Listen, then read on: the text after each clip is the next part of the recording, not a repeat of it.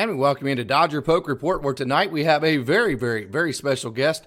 Carlos Duran is joining Dodger Pike, and I am so excited about this. And we have a translator. Alex Cotto will be on the line with us as well, so we can translate from one language to the next, and we can bring you a lot more of Carlos Duran, and you can get to know him just a little bit better. So let's get started. Let's back all the way up, Carlos, and and uh, I want to ask you talk about your little league days and all the things that you did as a kid that made you love baseball.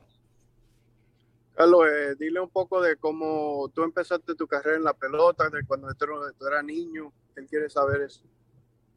Oh, cuando yo cuando empecé. eras chamaquito, ¿cómo, ¿cómo tú empezaste la pelota? ¿Cómo te metiste en la pelota? Cosas así. Edgar, Cuando yo empecé a jugar pelota, cuando yo tenía seis años, era una buena experiencia porque era como todito de, del mismo barrio y nos íbamos siempre con, con, mucho ánimo para el play y fue una buena experiencia porque todito mayormente nos volvimos profesional. Mayormente de ellos eran profesional, llegaron. No, no, nos volvimos profesional todito. Okay. Um, well, he says he began his career early when he was around six years old. Um, he would go out to the local uh, park where he grew up. And the unique thing about it is that most of the guys he played with and grew up around ended up all signing and, and are now oh. in pro baseball. Wow. That is very cool. Very, very, very cool. So uh, you mentioned some of the, the guys that you grew up with. Were there, you know, there's been so many Dominican Republic uh, people from guys from the Dominican Republic that have been great professional baseball players. It's the number one Latin American country in the world as far as producing Major League Baseball players. So, do you have any guys that you grew up idolizing as a kid? Él dice que eh, hay muchos peloteros dominicanos que han llegado a grandes ligas. Si tú, cuando eras niño, ¿quién era los peloteros con que tú le gustaba ver? Tú, que, que tú, tú, tú, querías algún día hacer lo mismo como ellos, ¿sabes? Ah, cuando, eh, cuando yo venía creciendo, a mí siempre me ha gustado en la, en la forma en la que trabajaba José Fernández, el piche de los Marlins, y en la forma en la que él pichaba, cogía su juego en serio, y en la forma en la que él trabajaba adentro del terreno, y ese era mi jugador favorito, en verdad. He said growing up, he always liked the way that Jose Fernandez carried himself, the, the pitcher for the Marlins who passed away, mm-hmm. sadly. Um, but he liked the way he performed, the way he acted on the field, the way he was aggressive, the way he, you know, did everything he needed to to help his team win. That is awesome. How did the Dodgers notice you, Carlos? Carlos, ¿cómo los Dodgers te vieron a ti? ¿Cómo fue la manera que ellos llegaron donde ti y últimamente te firmaron? Cuando la primera vez que los Dodgers me vieron fue en Miami, en la PF Game. Okay. Y, y después de ahí hicieron un trayado privado conmigo en Dominicana, en el complejo donde yo practicaba, y de ese día Ismael me dio la mano y me dijo que yo pertenecía a la organización de los Dodgers. He said the Dodgers first saw him at a perfect game tournament in Miami here in the States. Um, and there's when they first saw him. And that's when, the, after seeing him there at that, that perfect game tournament, um, they held a private workout for him at the facility where he was training in the Dominican. And at the time after that workout, Ismael Cruz, who was the director mm. of scouting, international scouting for the Dodgers, gave him a handshake and told him that few, soon, soon after that, he was going to be a Dodger.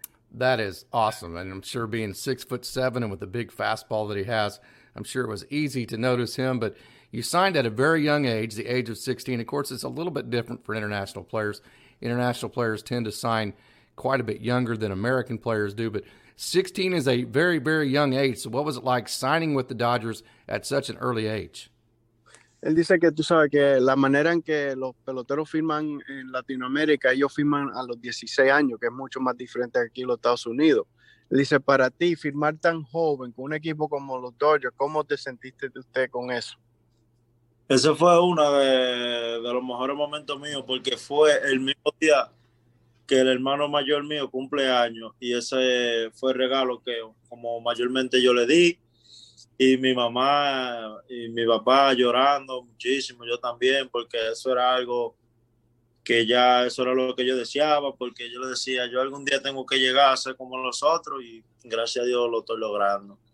Did you he play? said it was a very uh, it was a very special day for him because just so happens the day that he signed happened to be his older brother's birthday. And oh, he took wow. it as a gift, a gift to his family, a gift to his brother of all the hard work he's put in. Um, and he just, you know, everybody was very emotional that day, crying, etc but uh, it was a very special day for him and his family. I'm sure it was. I'm sure it was. Now, did you play 2019 in the States or were you in the Dominican Summer League then? En 2019, ¿tú jugaste aquí en los Estados Unidos o tú jugaste en la, la Liga Dominicana? Aquí en los Estados Unidos. He played here stateside. That's what I thought. So 2019, you played in the United States. 2020, COVID hit. 2021, this last year, you played in low A, and then you had a couple of starts in high A. So First of all, back up. Tell us what you did during 2020 during the COVID year. Él dice, tú sabes, 2019 jugaste aquí en los Estados Unidos, 2020 por el COVID no, no jugaron, 2021 jugaste en la media y después terminaste en la fuerte, pero él quería saber cómo, qué tú hiciste en 2020 durante el tiempo que, que no se pudo jugar. Yo le doy gracias a Dios que yo tenía eh, la oportunidad y el chance de tener un gimnasio que estaba abierto por mi casa. Tengo la playa que está cerca porque soy de Nagua, soy dominicano y, y, y nada, y, siempre me mantuve trabajando lo que los jefes me decían que era el cambio. Entonces, el off entero lo cogí para practicar mi cambio y tirar la bola bajita, verdad. He said basically that was he took that whole year really to focus on his, his training and he was lucky enough that he had uh, the Nagua, the town where he's from. There's a beach near near his house where he would do a lot of um, running and whatnot. And then there's a gym that was next to his house where he would work out. And he really focused on his overall his body as well as um, working on his changeup and yeah. trying to keep the ball the pitches low things that he he learned from 2019 and he felt he really needed to work on before coming back for 2021 you have the big fastball it's it's really fast and then you have the really really good slider and you have a good curveball and as you said you you are developing the, change up and trying to get the feel for that every single day you go out.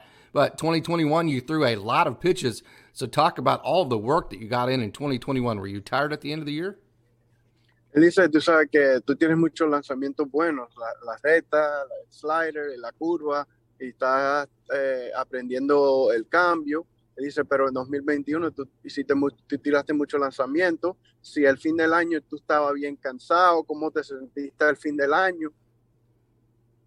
Bueno, esa fue una de las experiencias más largas que yo tuve ese año, porque no había tirado tanto INE así, pero al final ya me sentía bastante cansado, pero en mi mente y el apoyo que mi padre me daban, que era que terminara fuerte ya, que yo iba a tener un buen tiempo para descansar y entonces eso me llevaba a motivación a yo seguir luchando para terminar fuerte.